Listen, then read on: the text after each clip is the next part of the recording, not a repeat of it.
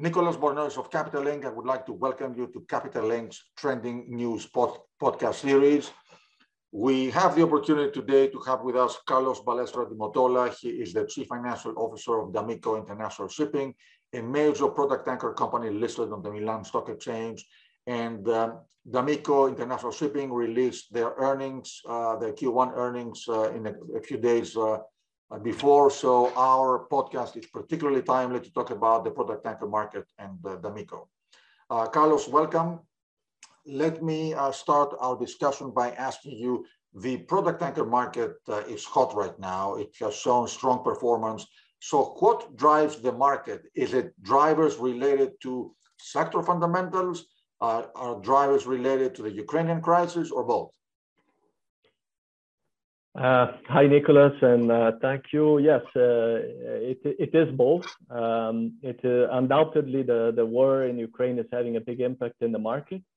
Uh, there's uh, an ongoing reshuffling of trades, an increase in the average distances which um, vessels are sailing. Um, imports into Europe are coming from further away um, um, from Asia and from the Middle East. Um, and uh, this is supporting the market currently, but this is a recovery which is still lacking volumes. I mean, and the, and the weakness in the VLCC market is a testament to that. And so as volumes increase during the year, as uh, there's going to be a ramp up in production from, uh, from OPEC, uh, there's going to be more uh, oil coming out from the US, uh, from Canada, from Guyana, and from Brazil, uh, an expected increase of 5.5 million barrels per day this year. That should be more than enough to compensate for lost Russian exports uh, and for the increase in demand, which despite the, the high oil price environment is still expected to be healthy this year. Perfect. Now, in your presentation, um, you had a slide that was distinguishing between short-term and longer-term demand drivers uh, which I found very interesting. So can you elaborate on uh, exactly the, the details of short-term versus long-term demand drivers? Yeah, Nicholas, I mean, so, some of these uh, uh points we already touched upon, but uh, uh, one key demand driver going forward short term is, is, is, the increase in jet fuel demand. Um, with, we expect to see a very strong uh, driving and traveling season uh, this summer. Um, uh, we are seeing that the companies such as Booking.com and Airbnb are providing very strong guidance as to the bookings they are receiving for the for the upcoming holiday season, and uh, and that should def definitely ben benefit our market. We're also seeing refining margins which are at record highs, and this should be driving uh, stronger refining throughputs uh, this year uh, with a very healthy increase in, uh, in refined volumes of uh, over 3 million barrels in, in 2022, with volume, refined volumes ending the year at levels similar, around the same levels as in 2019. Of course, then we have also a very low order book, um, which is going to be supporting the market going forward. And then longer term, uh, we also have the often mentioned change in the refining landscape, which was accelerated uh, because of COVID, with a lot of the older refiners in the US, in Europe, uh, Australia, New Zealand uh, being closed, and uh, um, the large majority of the refinery additions occurring in the Middle East and Asia. You already took me to the next question that I wanted to ask you about the order book uh, and environmental environmental regulations and scrapping. So can you elaborate in a bit more detail on the order book, on scrapping, and uh, on the impact of uh, the new environmental regulations? Yes, this is a, a, very important factor which is going to be supporting the market for, for many years. Uh, the order book in the segments we operate in, so handysize MR LR1s, is at 3.5% uh, of the vessels on the water. So that is a historical low. Um, this year, around three vessels have been ordered, so really uh, almost nothing. Um, the, the fleet is aging fast. 30% uh, of the fleet in the segments we operate in is uh, more than 15 years, has more than 15 years of age, and 6% is more than 20 years old. So there's uh, a lot of potential for demolition. Vessels which are older than 15 years of age are also uh, limited commercially um, on, on, on how they can be employed, and they, and they are not the preferred choice and often not eligible for long-term charter business with the oil majors. So the, with the new regulations coming into force, these vessels, these older vessels are going to be even more penalized. And they're of course also suffering a lot because of the high bunker prices and, uh, and the higher uh, fuel oil consumption. So given the very high steel prices we are seeing right now, uh, there is a very big incentive for, uh, for older vessels to be demolished. Of course, if markets are very strong, demolition might, might not be uh, particularly high and uh, they might be postponed. But uh, if demolitions in the segments we, uh, we operate in were to remain at the levels uh, seen in the last half of last year, we could actually already be seeing negative fleet growth in the second half of this year. Excellent. So if I can bring into the puzzle, into the equilibrium, the, the sanctions, uh, how do you think they can impact um, fleet supply, uh, demand, especially, I mean, you mentioned during your earnings call that you voluntarily uh, abstain from uh, Russian cargoes. So how does this crisis affect uh, product tanker shipping? Well, the, the sanctions are, are having a, a big impact uh, in the market, as I mentioned, because uh, they have led to this increase in the average distances sailed. We as a company decided not to call uh, Russian ports.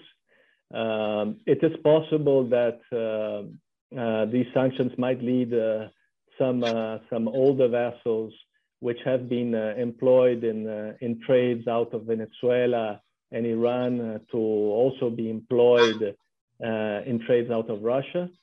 Um, and, and, therefore that might slow down demolition of older vessels. We are seeing that uh, uh, VLCC demolition has been lagging behind. Uh, and this is one of the reasons because a lot of these vessels have been um, employed in, uh, in trades, in sanctioned trades. Very interesting. So let's talk a, a, little bit about D'Amico International Shipping on Q1. It's already behind us, uh, but uh, your performance has been improved. But are there any particular highlights you would like to mention in terms of major developments during the quarter? No, Q1 was still a, a transition quarter for us. Uh, excluding non-recurring items, our loss was of uh, 4.2 million. But more importantly, in March already, we were substantially at break even. Um, and uh, yeah, the, the loss is really the result of a very weak February, which was negatively affected by the surge in Omicron cases and uh, resulting restrictions to the movement of people um, in Europe and in the US. So, looking ahead now, uh, what are the cornerstones of uh, your strategy in terms of fleet expansion? I know that you have a number of purchase options on vessels, uh, strategy in terms of chartering and capital allocation. So, if you can mention, uh, you know, if we, if we, can focus on each point. Yes, Nicholas. Uh, we currently have only uh, planned uh, investments associated with the maintenance of, of our vessels. Uh, as you know, new building prices have risen significantly over the last year, um, and we are therefore unlikely to order new product tankers uh, soon, unless uh, if linked to a very long-term contract at a very attractive rate, and also, of course, with a very sound counterparty. Uh, so our plan is uh, first to deleverage um, and bring our net financial position to fleet market value ratio uh, based on mid-cycle values to below 50%. Um, we ended the first quarter this year at 58.5%. Uh, and we plan to do to deleverage also through the exercise of the purchase options on the on the vessels we are currently leasing. Uh, allowing us also to uh, reduce our overall cost of funding.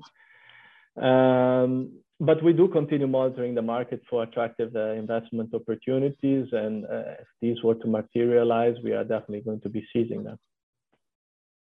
Thank you. Now let's conclude with a question on ESG and especially on your initiatives related to safety issues and the environment. I know that you have a big commitment in those areas. Safety has always been and will continue being a top priority for us uh, and for our clients.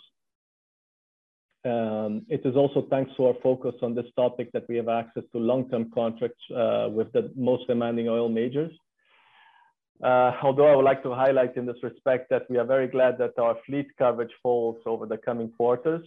Um, we only have 25% coverage in the second half of 22 and only 6% in 2023.